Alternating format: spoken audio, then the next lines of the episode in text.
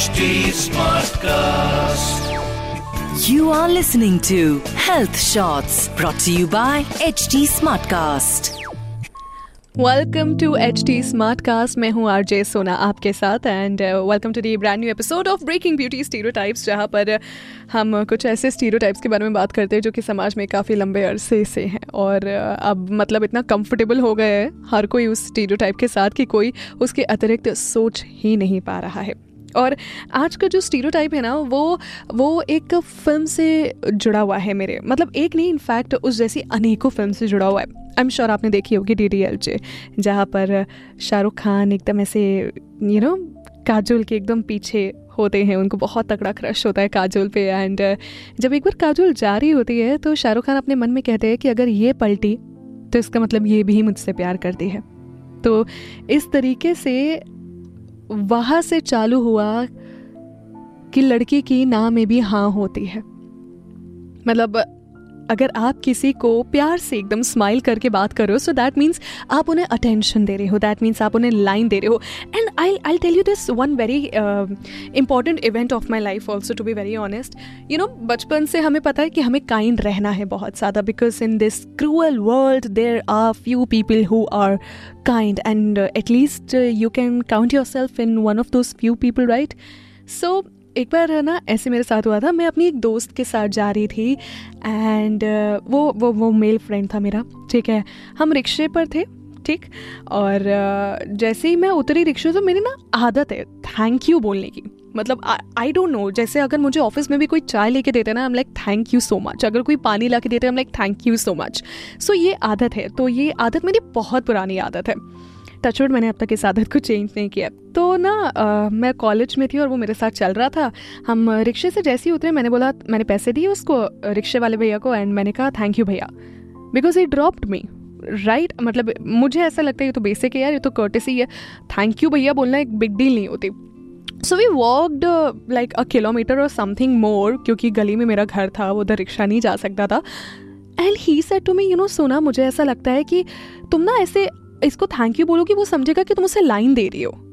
It's like what, मतलब क्या तुम्हारा कि वो समझेगा कि मैं उसे लाइन दे रही हूँ? थैंक यू बोलना कब से इस कैटेगरी में आ गया कि लाइन दे रही हूँ मैं उसे?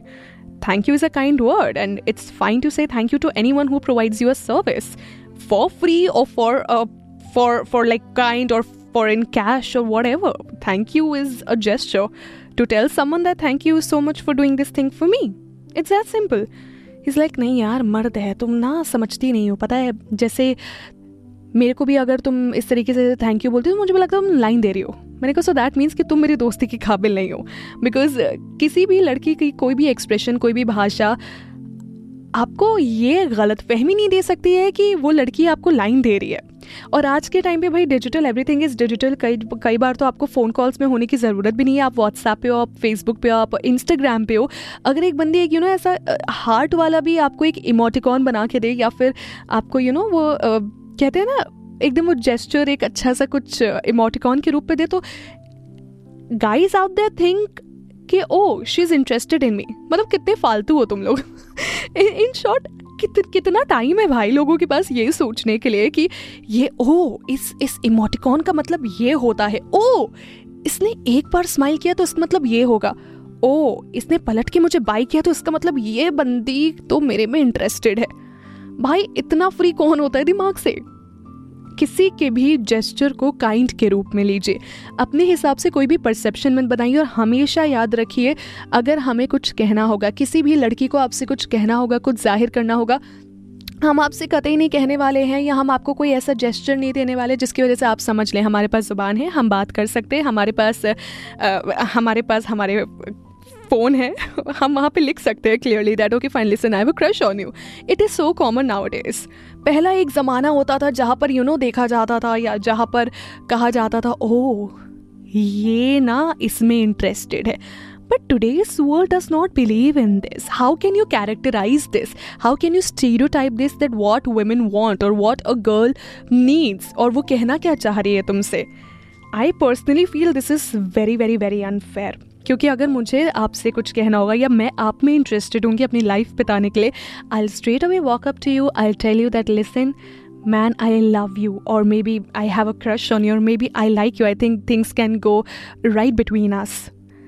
It's simple. Life is simple. Stop complicating life by overthinking things again and again and again. This is of no use. I'm telling you this. Honestly, I'm telling you this. This is of no use. So इसीलिए किसी भी बंदे के expression को एक line लेने के तौर पे मत ले लीजिए. और मेरा एक बहुत स्ट्रॉन्ग बिलीफ है, मैं ये यहाँ पर भी कहूँगी दैट मैं मानती हूँ कि किसी का जो मेंटालिटी है, किसी की क्या सोच है आपके प्रति, वही उसका कैरेक्टर डिफाइन करती है. राइट? अगर मैं किसी को थैंक यू काइंड वे में बोलूँ, so that means I mean it kind way. और अगर उस बंदे ने, मेरे वो सो कॉल्ड दोस्त ने समझा कि मैं लाइन दे रही हूँ, दैट मीन्स वो हर बंदी अगर उसको ऐसे कोई काइंडली स्माइल करते हैं, काइंडली उसको अच्छा फील कराने की कोशिश करती है, दैट मीन्स कि वो उसकी गर्लफ्रेंड बनना चाहती है. No, that is your fricking mentality, not the mentality of the opposite person that you're talking to. So इसलिए please make sure that you ask before you think. पहले पूछ लो भाई, ज़ुबान दी गई है हमें, अच्छे खासे बात हम कर लेते हैं, हम पढ़े लिखे लोग हैं. So please stop stereotyping this thing कि if a woman is smiling, she's interested in you. If a woman is saying like or being kind to you, she's just interested in you. No, stop this freaking stereotype and stand by it. I'm telling you, stand by it. Life is very simple, do not complicate it. और इतना खाली time किसी के पास है ये emoticons के बारे में भी सोचने का कि इसने ऐसा भेजा तो ये ऐसा फील कर रही है, ओ इसका मतलब ये है, ओ उसका मतलब वो है. तो उसको एक काम करो, या तो काम पे रखो या तो उसको एडवाइस करो कि भाई तो कुछ काम कर ले. So please stop making perspective in a wrong way about women. This is just not needed. It's very simple. It's just not needed. Let's try and break this stereotype that is currently existing in our society. I hope आज का episode आपको मेरा अच्छा लगा होगा. अगर अच्छा लगा हो so do let me know in the comment section. अब मैं आपसे मिलूँगी ठीक अगले हफ्ते in Breaking Beauty Stereotypes with me, RJ Sona. Thank you for tuning in today's episode.